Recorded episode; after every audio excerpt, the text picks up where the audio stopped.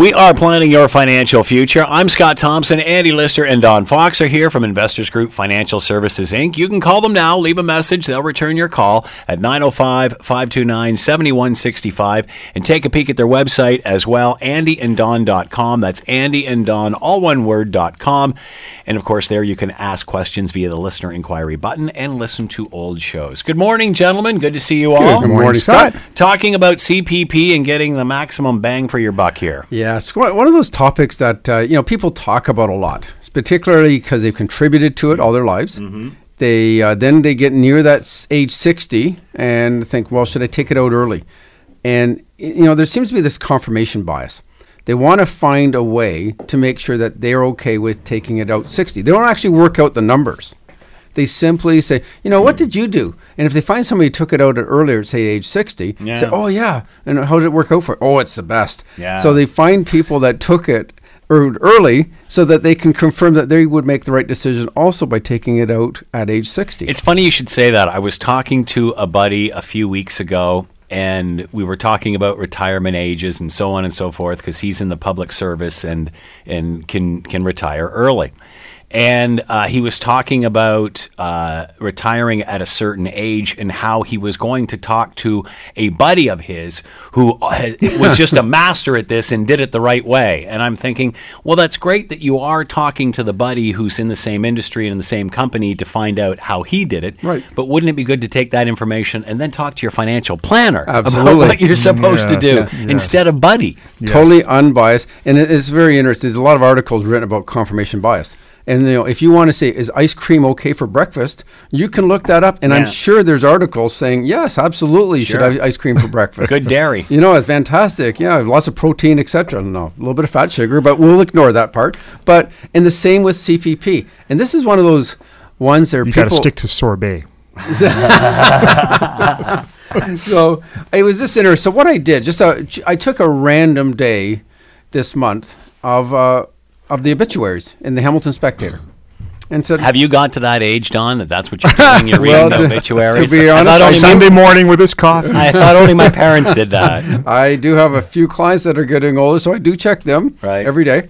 And uh, so I s- and it turned out to be 22 deaths on that day, which seems to be kind of a standard. It wasn't Yeah. a big day or a small day, just kind of normal. And out of those 22 deaths, 10 were female, and 10 were sorry, eight were male, and four were, of course, one of those two, but four were under the age of 60. Okay. So I, I took those four out right away because those people didn't have to decide whether they take the CPP at 60. They Right. never made 60. Right. And this is what happens. People will say, okay, they'll average all the ages. And they'll look at it and say, well, the average life expectancy, say on this particular day of uh, September, was 73.4. Hmm. Okay, well, if that's the average life expectancy, then I probably should take it out around age 60 because the break even's around 72, 73. Why would I, you know, take it out later? Well, take those four people that never made 60. Take them out of the equation. It's quite different, the results. And now this particular day, out of the 10 females, um, the average age of those 10 females was 79.6. So almost 80. of the eight males, 81.6. So this is actually a little odd because in this particular day, um, the males outlived the females, which is not the norm. I'm sure if I did this day after day after That's after a day, good day. Yeah, this was happened to be a better day. and so I thought, okay, well, it's interesting, but I'll still continue on this kind of analysis. And this is the kind of analysis that people should do with their financial planner, making sure they're making a good decision on their Canada pension plan. So looking through that, there, I said, well, what happens if I took it at age 60 versus 65? And based on the average age of almost 80, 79 point, uh, 76, 79.6, if you took it at age 60, you would have lost, on average, $61,000 of Canada Pension Plan by taking it out early. Now, that being the case, there was a 63 year old that did, so one, one did die early out of those females. And on that particular case, out of 10 people, he, she would have lost 35,000 by waiting to hmm. 65. Right. So she would have been an outlier. Right. On the other hand, there was one female that lived to 95. And if she had taken it out at age 60 rather than 65, she would have lost $227,000 hmm. because she lived far exceeded the average. Mm-hmm. Okay. So then you look at the next question and you think, okay, well, what if I, uh, what if I say, well, 60 versus 70? Like no, very few people are saying I want to wait till 70. That seems like an, a, a stretch. Well, if I looked at that one step further, still, um, the average loss was about seventy thousand dollars. Not too different actually than the other one that was sixty-one thousand. So there's still an average loss. So you're still better off taking it at 70 than taking it at sixty. Um, that sixty-three-year-old still lost thirty-five thousand. Okay, but there was also a sixty-nine-year-old. Somebody lived to sixty-nine, so they would have never received one Canada Pension Plan check. Yeah. Okay, and that person would have been down ninety-five thousand dollars by because they're waiting for that seventy to start their Canada pension. Right. So that's kind of the risk. There's that gambling. Okay, do I do I push off thinking I'm going to win the the long the longevity lottery and I'm going to live past seventy, and uh, well, that person that did make it to ninety-five, they would have been better off by four hundred and thirty thousand dollars. Four hundred and thirty thousand dollars um, by waiting to seventy. To 70. Yeah, because there's a there's a 42% increase um, from 65 to 70, and there's a 36% penalty, if you will, by taking it at 60 versus 65. Yeah. So it seems that the, a lot of people are saying, well, should I take 60 or 65? Well, there's a lot of a lot of data here that suggests you might be better off waiting to 70. Yeah. Now, I've got a program here that actually works out um, life expectancy and of of all ages and smoker status, health status. We we put all this data in, and certainly the chance of dying before 70 is about 1% for each age prior, even less. So it's quite rare to die prior to 70. If you make it to 60, most people, actually the, the, the most common age, the highest probability was making age 90. Right. So there's a far better chance of making age 90 than dying at 70. Really? Like far better. Wow. Like four times better. Yeah. Okay. Um, so you look at you look at that and you think, okay, well the break even at 60 to 65 was age 72. So that was the break even. If you the break even if you want to say wait till 70 is age 76. Okay? So there was one one lady that lived to age 76, so she would have been no worse or better off. Right, right. But out of those people there, um, the ones that between 60 and 65, three were worse off, seven were better off. Sorry, two till were worse off. Two were worse off. Eight were better off between the 60 and 65 zone. Okay, taking it at uh, waiting till 65 rather than taking it early. So in this particular case, 80% were better off. But the ones that said, I'll wait till 70, it was 30% were worse off and seven were better off. Now, the ones that were better off were far better off than the ones that were worse off. Because the ones that make it past that age 76, there's people that, if I quickly go through here, there was a 95 year old, as I said, but there was also an 80 year old, an 86 year old, and a 92 year old. Far better off. Yeah.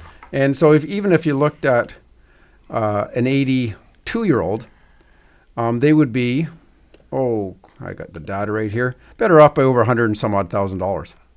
Waiting till 70. Waiting, yeah, waiting. That's and it's amazing just just the way, and you really need to go through these numbers. This doesn't take into account tax, and some people actually say, you know, I could always invest that money and do better off. This program actually works that out. This these these stats I've just given you suggest you didn't, you just blew the money.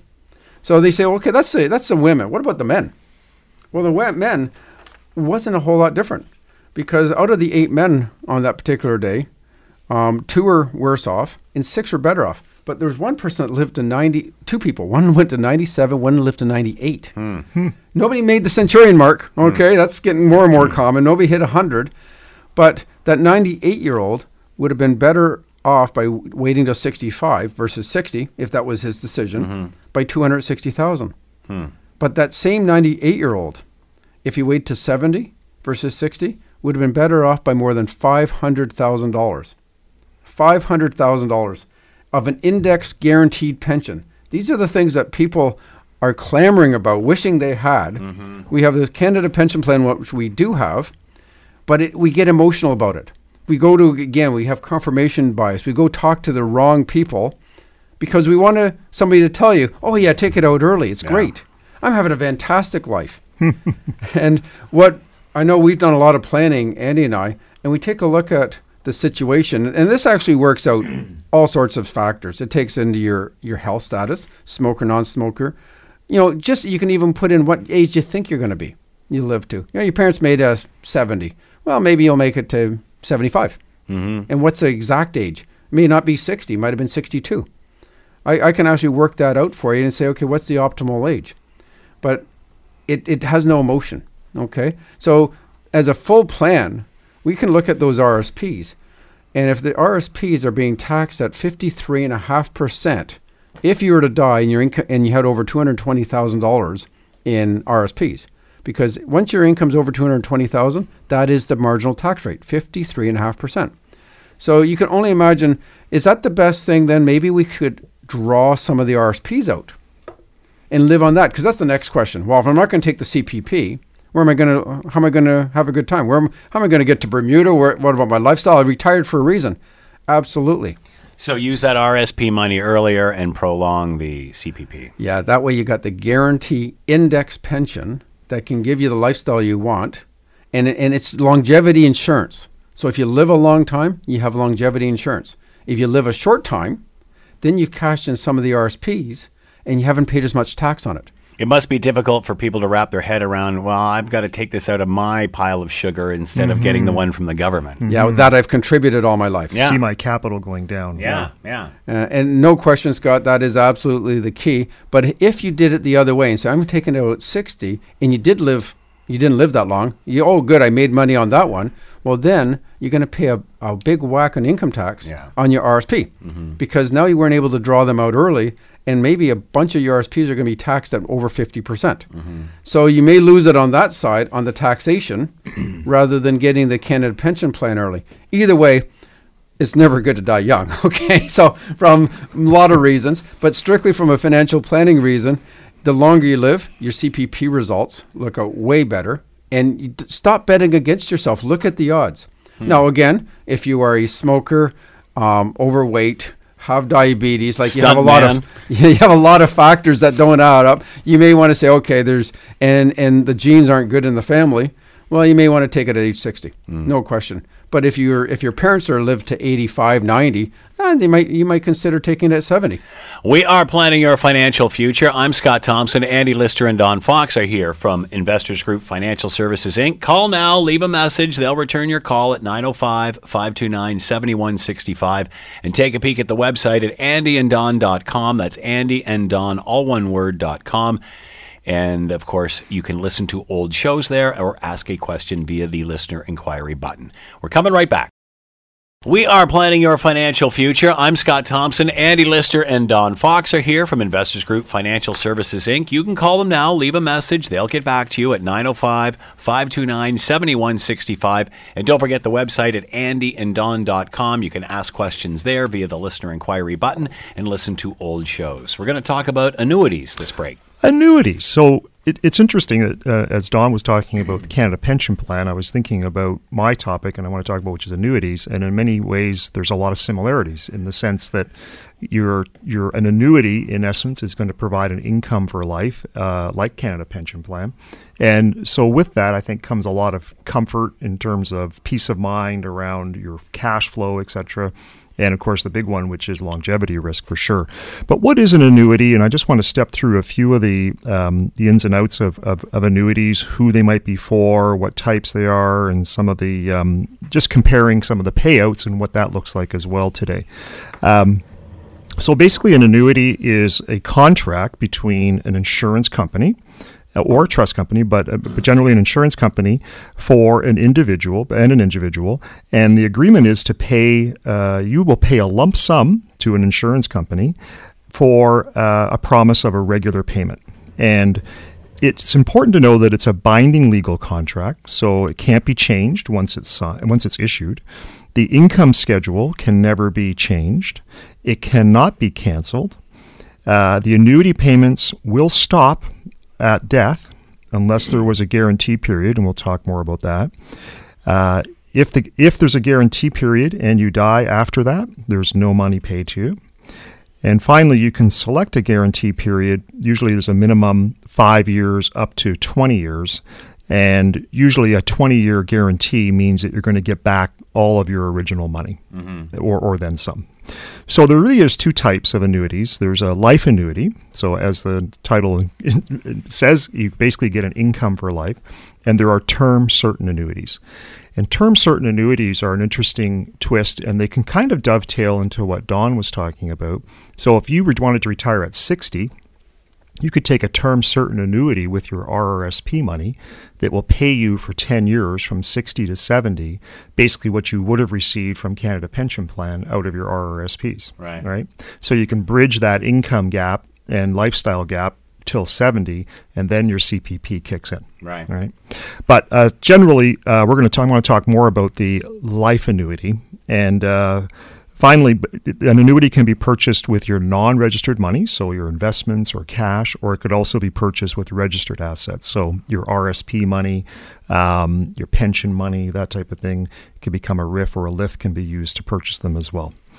You can also have an impaired life annuity, and an impaired life annuity doesn't mean you're drunk. It just means it's, it, you've had a health issue or uh, which is severe, prolonged, and the expectation is that it will diminish your life. Mm-hmm. And so, under an impaired annuity, you basically would submit your health information for underwriting to the insurance company.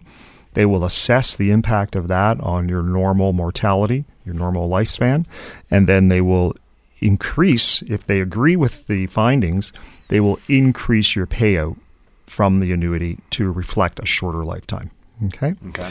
So, but generally, most of us are thinking about annuities are going to be life annuities, where they pay out for life.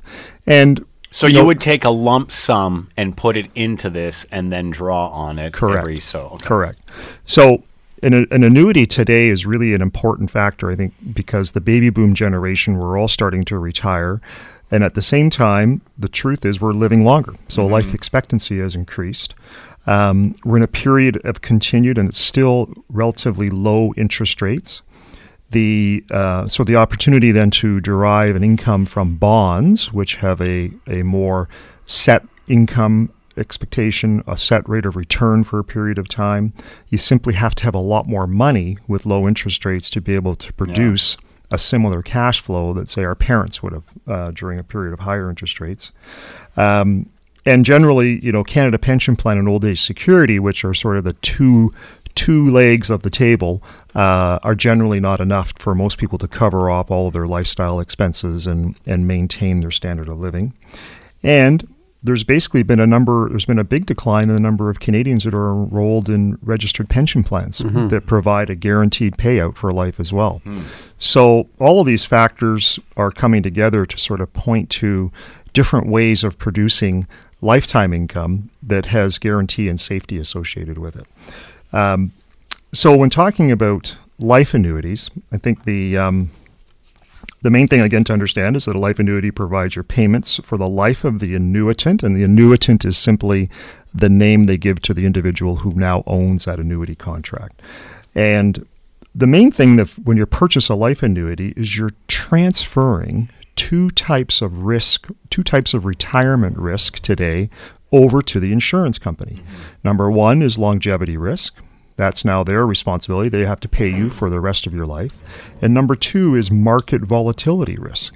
And market volatility risk is kind of overlooked because, particularly in the last 10 years, we've seen pretty much the market's gone up and we've all felt pretty comfortable and favorable returns have helped us become more comfortable with the risk associated with the market. But when the coin flips over the other way and we start to see more volatility or declines in the market, having ins- insulating yourself from that market volatility risk is suddenly going to be a lot more valuable. Ah, makes and, sense. And I, and we all live, both Andy and I lived through that uh, kind of the feelings of our clients ten years ago, almost to the day. Okay. Yeah. And to think that they would want to take more risk at that time, those were not things that I heard from clients at that time. No. They were all wanting to pare down risk. Now that we've seen good market conditions over the last 10 years, oh, maybe we should take on more risk. No, we've got to really look at the overall and try to find what would you do in bad circumstances? And that's really your risk tolerance. And mm-hmm. annuities may be part of that overall risk tolerance. Yeah. So you can sort of dovetail them together. Uh, it doesn't have to be all of one or all of the other. You can uh, combine them. I think that's where a, a financial planner who is you know, exploring all the different ways to provide income for you during retirement, should be considering an annuity and how that might fit into your situation. So, as you're taking money out of your RSPs, this might be something you would put it into. Exactly. Right. So you would convert a portion. We'll we'll run some examples. Yeah, if yeah. you had hundred thousand dollars and you had an that was RSP money, then you purchased an annuity with it. What kind of payout would you get, and what would the expectation be from that?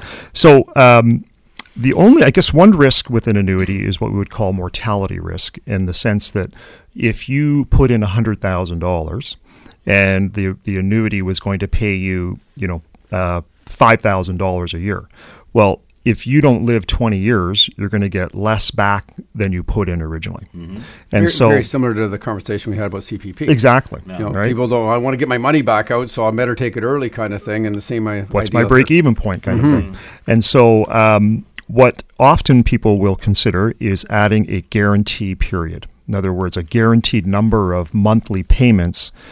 And, and if you die before that guarantee is up, your estate or your spouse or your beneficiary will continue to receive payments for that guaranteed period. Right. And so generally, um, 15 year guarantee gets you pretty darn close to paying back what you originally put in for most annuities, depending on the age when you start. And we'll run through some examples. Theoretically, though, don't you want to come out with more at the end? I mean, is breaking even? Right. So this is if enough? you die early. yeah, so this is this is the mortality risk if you die early. Right. But in general, what we're what we're contemplating is that I want to protect that longevity. Right. So. Um, and and this will factor into a lot of things. You know, if you're single, if mm-hmm. you are married with a surviving spouse, you want to make sure that they're going to be protected and their lifestyle is going to be uh, protected after your death. So, um, how the annuity can fit into that, we can have what we call a joint and last survivor annuity. So, under a joint last survivor annuity, then, or sometimes it's called last survivorship, the annuity payment is going to be based on two lives. So in this case, a husband and wife, or husband husband doesn't matter. Mm-hmm. Two lives can be uh, insured, and at the first death, the payments continue until the last death. So there's no stoppage. You could elect to have a um, a lower payout after the first death, and hence and get more money up front. So there's a few twists and turns in terms of choosing which version you want of the joint and last survivor, but um, once you, if you've attached a guarantee period, let's say 10 years, after 10 years of payments, if you both die in a joint survivor annuity, then that is it. There's nothing mm-hmm. left over. So really you are impacting your estate right. more than anything else because at that point, you know, you're dead. You don't have any other expenses to worry about. Mm-hmm. Longevity risk is no longer an issue. Exactly. Uh, it's just your beneficiaries that might be a little saddened that that was the end of the payments. Uh, that being said, is it worth to do something like this when at the end it expires and you have nothing, as opposed to passing that on to your estate? I know if it's an investment. If that's a if that's an important so again, so there's no cash value to an annuity after the guarantee period when you die. So right. that's it. It stops done. Uh, there is a, um, a strategy called an insured annuity, in which strategy we would insure one life uh, with no guaranteed period, but then attach a separate life insurance policy that would be equivalent to the face amount of the annuity. So if I took, if I was going to put hundred thousand dollars into an annuity, I would take a portion of my monthly payments and buy a hundred thousand dollar life insurance policy so that if I die, a hundred grand comes back to my estate. Mm-hmm. So right. you're going to have less money to play with on a monthly basis right, because right. part of it's going to the insurance, yeah. and you have to be insurable. But it is an important. So if if creating a larger estate and you felt that this would impact this type of estate value that you want to transfer to the next generation, then um, then the annuity either is going to become a smaller portion of your strategy right, right. or we would attach life insurance to it called right. an insured annuity. Right. So, who are the prospects for life annuities? Basically, uh, individuals who might benefit from a life annuity are persons who need or want more guaranteed income to cover their basic needs. Uh, these are could be for early retirees. It could be for someone with a family history of longevity. It could be for conservative investors who desire guarantees with no volatility. It could be a need to reduce your taxable income or minimize the effect of old age security clawbacks. It could be um, you have a high income need but low asset levels. Okay, so you can get a more payout from these. And finally, the assured annuity for income maximization plus estate conservation, which was the concept we talked about. And um, so when you think about uh, the person considering a life annuity, they should be asking themselves, you know, what is my life expectancy? Is there longevity in my family? Um, will the annuity payments after income tax provide a sufficient income? So this comes back to our work in terms of understanding your cash flow. What are your needs for your retirement lifestyle? Number three, and we talk about this, how important is it to leave a legacy to heirs or to a charity? Uh, how much value is it to receive monthly income that is not affected by economic conditions? So whether it's a recession right. or anything, volatility, not affected. And am I comfortable with foregoing potentially higher volatile returns with portfolio investments, which comes back to what you were asking. Yeah. Right? So that's the trade-off. You know, you're you're you can't there. Unfortunately, there's no perfect right. investment that's going to give you the, the highest return without the low volatility, with all of these things, yeah. all the guarantees that are associated with it. So it's a balancing act. Right. Okay. Um, so if I think about what would be the sort of comparisons or the payouts? the First thing I want to look at is age. So a male age 60 today, if you took $100,000 with a life annuity, 10 year guarantee period, monthly income, and this is a male and this is RSP money, at age 60, they could get $471 a month. $471.34. If they wait till 65, they would get $538.40, a $67 increase. If they wait till 71, $601.87. So, if an individual, the difference between age 60 and 71 is a 28% increase in the amount that you would receive on a monthly basis. Okay, so there's a fine line then in terms of deciding when to start your annuity. And generally, I would say before 65, uh, or 65 or older would be ideal, sort of the mm-hmm. sweet spot. And um, then the next question is sh- what's the difference between single and joint annuities in terms of payouts? So in this example, same $100,000, it's RSP money, a life annuity, 10 years, guaranteed monthly income. The male and female are both age 65. So the single life would be $538.40. The joint last survivor and this would mean no reduction for the survivor on the first death, would be $445. So a difference of $93 is a reduction that you would get on a monthly basis so that the same payment would continue to your spouse after your death. Right, right. Okay? So basically, that's, um, that's a reduction of about 17%, which isn't a ton at the end of the day. Um, and I think it, um, it also it adds another level of peace of mind, yeah. right? So this will carry on for both lives. And then finally, the last the, the one last piece I want to talk about is the guarantees. You know, should I do a zero guarantee, five years, ten years, fifteen years, or twenty years? And this is like adding options to a vehicle or anything like that. It just gets more expensive, meaning that you're going to get less money on a monthly basis. So we'll go back to our example: male, age 65, RSP money, hundred thousand dollars is the premium they're going to invest in this. It's a life annuity with a monthly income. And so at age with no guarantees, $558. So I get 558 a month at 65 for the rest of my life. If I add a 5-year guarantee, I will have a reduction of $7.82. Hmm. If I add a 10-year guarantee, the reduction is $19.60 a month. 15-year guarantee is a reduction of $37.50. And the 20 year guarantee gives me a drop of, and I didn't add this up, uh, it's around um, uh, 70 $60 a month.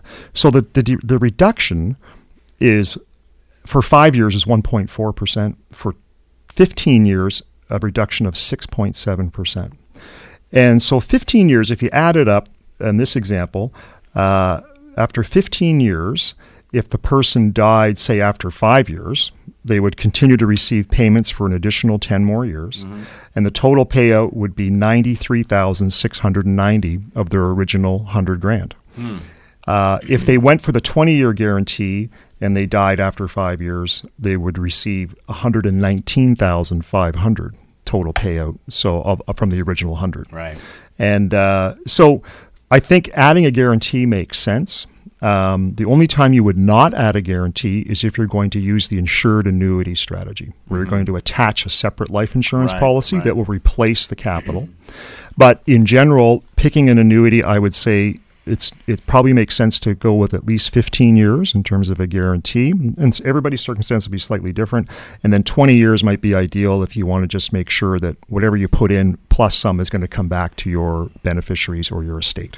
We are planning your financial future. I'm Scott Thompson. Andy Lister and Don Fox are here from Investors Group Financial Services Inc. Call now, leave a message at 905 529 7165. We're coming right back. We are planning your financial future. I'm Scott Thompson. Andy Lister and Don Fox are here from Investors Group Financial Services Inc. Check out the website at andyanddon.com as well. Call now, leave a message. They'll return your call at 905 529 7165. Taking vacations good for your health. How Yes. can it how can it not be? Of course it is. But but just before I get to that, I did want to go over and, and we would just talk about risk management. And Andy was going over, you know, longevity risk where annuities um, are the uh, a great way to protect against living a long life. As we talked about earlier, you know, one individual here lived to 98, another 97, another 92, another 95. Out of those 22 people, four are in their mid to late 90s. Yeah. And so having some protection on the longevity risk is important. And really, I like to look at it differently. This is burden risk. People do not want to be a burden to their kids. Point. Okay, that's one of the biggest things I hear from clients that says, I just don't want to be a burden, which is really the same thing as having longevity, um, is to protect longevity risk. Now, mortality risk, if you die early, that's what we were talking about early with Canada Pension Plan. Well, what if I die early? I never, I put all that money into it, I never get it back. That's mortality risk. And as Andy mentioned, what if I put money into an annuity and I died early? Then you can get a five year or 10 year term. Then there's interest rate risk. If interest rates rise, there's risk because if you lock your money in, or if they drop, and uh, and you have your money not locked in, you know there's risk in interest rates too. So even GICs, they'll go one year or five year. There's risk either way you go, and also the rate of return is higher or lower depending what you pick. There's tax risk. Different investments are taxed differently, and trying to get the optimal tax strategy so that you're not trying to avoid that 53.5% tax bracket is always a key goal of mine. Inflation risk, indexing. Well, indexing just means if you have a pension that your pension goes up with inflation every year. And only one type of investment does well, actually two, I suppose. Your house generally keeps up with inflation, as does um, investments such as um, equities, stocks, keep up with inflation. But it's kind of funny. It's the best protector against inflation, but this is the risk everybody thinks about capital risk. And that's if, in case your money goes down. You know, we hear about, uh, you know, what if this uh, NAFTA or the MC, I don't even know what, how to say, US. USMCA. Thank you. So easy. It just rolls off the tip of your tongue. USMCA. I'll get to it soon. They, You can rejuggle that, and it will also say "you scam" or or Camus. I like the Camus one. I read that one the other day. That's a good one. But I didn't think Trump would like the Camus one. But anyway. no, no, no, not with Canada first. Exactly exactly but anyway what our job is as financial planners is managing all those six risks i just mentioned and trying to find the right um, solution to take in and get the best scenario that manages those risks and not one strategy is the best strategy but we do want to live longer and apparently and a lot of studies taking vacations is good for your health and canadians left on average three unused vacation days on the table um, last year, which represents 31 million unused vacations days in 2016. 31 million that they're working and they may never get that. Yeah. Extra productivity. Yeah. And they're thinking, well, you know, one study actually in the Journal of uh, American Medical, Associ- uh, Medical Association found that men that take frequent annual vacations were 32% less likely to die from heart disease as people that didn't take any vacation. So a third, big difference. Another one that was on women um, said that women who took vacations once every six years or less were eight times more likely to get coronary heart disease or have a heart attack than, than women that took at least two vacations a year. So a lack of vacations do, does increase stress levels, depression, anxiety, and life expectancy. Can, can you take too many vacations? I, you know, funny enough, it doesn't seem to do that. Possibly job, but Only when your financial uh, planner calls you to say you're running out You're of money. tapped out. well, it's kind of interesting. They, so really, it came down to is three main things about vacation planning. Plan early. If you have a tough time using those vacation days, try to plan it six to twelve months and immediately block off those days in your calendar. Sure. And it gives you something to look forward to. Exactly. Yeah. Exactly. No question. Um, don't be afraid to delegate. It's interesting because uh, a lot of people fear that they don't want to be a burden to their colleagues with those extra time while they're away. They may even fear losing their uh, promotion or job if they let somebody else do it for them. Turns out, after researching this in a U.S. Travel Association, um, showed that people who took fewer than 10 of their vacation days per year had 34.6% likelihood of receiving a bonus. Oh, that sounds pretty good. So I guess if I take don't use all my vacation days, I get like a 33% better chance of getting a bonus. Comparatively, people that took more than 10 of their vacation days had a 65% chance of getting a bonus. Huh. Cha-ching. There you go. So, so I guess it turns out that no, there is. You can take more time off, Yeah. and it doesn't affect. Actually, it helps your career. Wait a sec. Who gets a bonus nowadays? Good point. Um, and it, it really, if you're self-employed, and they're probably the worst for Yeah, taking it's vacations, difficult. Because you know, when they work longer hours. There is no such thing as a 40-hour work week. It's whenever the job's done. They wake up thinking about it. They go to bed thinking about it, and there's you know whatever the new rules or regulations are, they're constantly changing. So it's tough to be self-employed and have somebody look after the shop while you're away. Mm-hmm. Oh my God, no way. But yes, these same thing apply to self-employed people for the health concerns.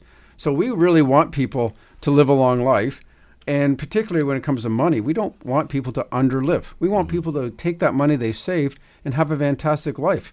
So it really comes down to what we've said for years. In fact, when I first started Investors Group, the adage was pay yourself first Yeah. put some money aside on every check, just like an employee does. There's a part that goes for, for vacation days, and put that money away in a side account and have a, an automatic transfer so that you can have some holiday time so you don't get a financial hit. And make vacations a priority so that you can enjoy all this financial planning we've been doing for you. That's right. That'll exhaust you right there. uh, we are planning your financial future. I'm Scott Thompson. Andy Lister and Don Fox are here from Investors Group Financial Services Inc. Check out the website at andyanddon.com or call now and leave a message 905 529 7165. We're coming right back. We are planning your financial future. I'm Scott Thompson. Andy Lister and Don Fox are here from Investors Group Financial Services Inc. You can call and leave a message now. They will return your call at 905 529 7165. And don't forget their website at andyanddon.com. You can listen to old shows there and ask a question via the listener inquiry button. We're talking about uh, snowbirds, but you also want to uh, finalize with some annuities. Yeah, we were just we were talking off air about annuities, and the question came up about what um, how much if interest rates are going up, how much will that impact the payout from annuities going forward? And um, there's certainly some key factors in terms of the annuity rates. Um, number one, uh, you know the the um, whoop, I uh, your life expectancy. Uh, short-term investment returns, long-term investment returns, administrative expenses, commissions, deferral period, guarantee period, payment frequency, corporate taxation, profit levels. So all of those have a big factor on it. Number one being your life expectancy. But the strategy around interest rates and where we're at in the cycle right now would be similar to what you might do with GICs today. So if you were going to buy um, GICs thinking that rates are going to go higher, you would want to be short term, right? You'd buy a one year, hopefully renew it next year at a higher rate, et cetera, Right. et cetera. And what a lot of people will do is they'll hedge or they'll ladder their GICs. So I'll have a one year, a three year, and a five year. Right. And then when it matures, I'll lock it into either a longer term or shorter term, depending on where interest rates are going at that time. So you sort of you don't put all your eggs in one basket. Well, the same thing can be very true about an annuity. So if I'm 65 and I'm got 300 grand in RSPs, instead of buying a one annuity right now with 300 grand, I could buy one now. One at 67 and one at 71. So, and we actually run those numbers, you end up with a lot more monthly payout by deferring a little bit and hedging yourself. So Sure. you can ladder your annuities as well as your GICs. The final thing I wanted to say about that is that the income from an annuity uh, qualifies for the pension credit. So once you're 65 or older, $2,000 of it is eligible for the pension credit.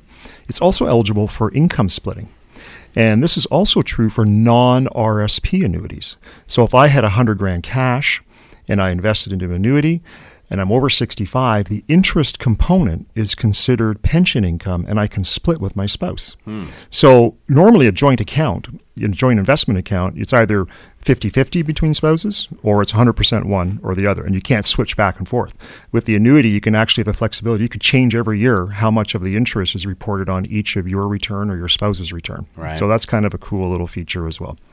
Anyway, so enough about annuities. Just want to talk quickly about snowbirds. We've got people that are starting to make their plans for their journey down south again, mm. and uh, October's here. So, just a quick 10 point list, and you're ha- we're happy to um, email this out to you if you want to get a copy of it. Just send us a note. So, protecting your nest before you leave. The snowbirds, number one. Some obvious things, but stopping your mail. Yeah. Right. Mm. Um, have your mail either forwarded to your winter address or stop the mail service. Uh, don't change your don't change your address with your financial institutions because mm. if they think you're out of country, yeah. that's going to change the taxation on some of your investments, etc. Uh, simply stopping the service or have the mail forwarded to your winter address. Number two, suspend all deliveries, like newspaper, etc. If you're getting a regular newspaper, and some of them are free, right, and they yeah. just show up at your door, so yeah, that's another point. issue altogether. But we'll talk about that. Um, Number three, shut off your shut off the water and your main drain pipes to avoid freezing, bursting, and flooding.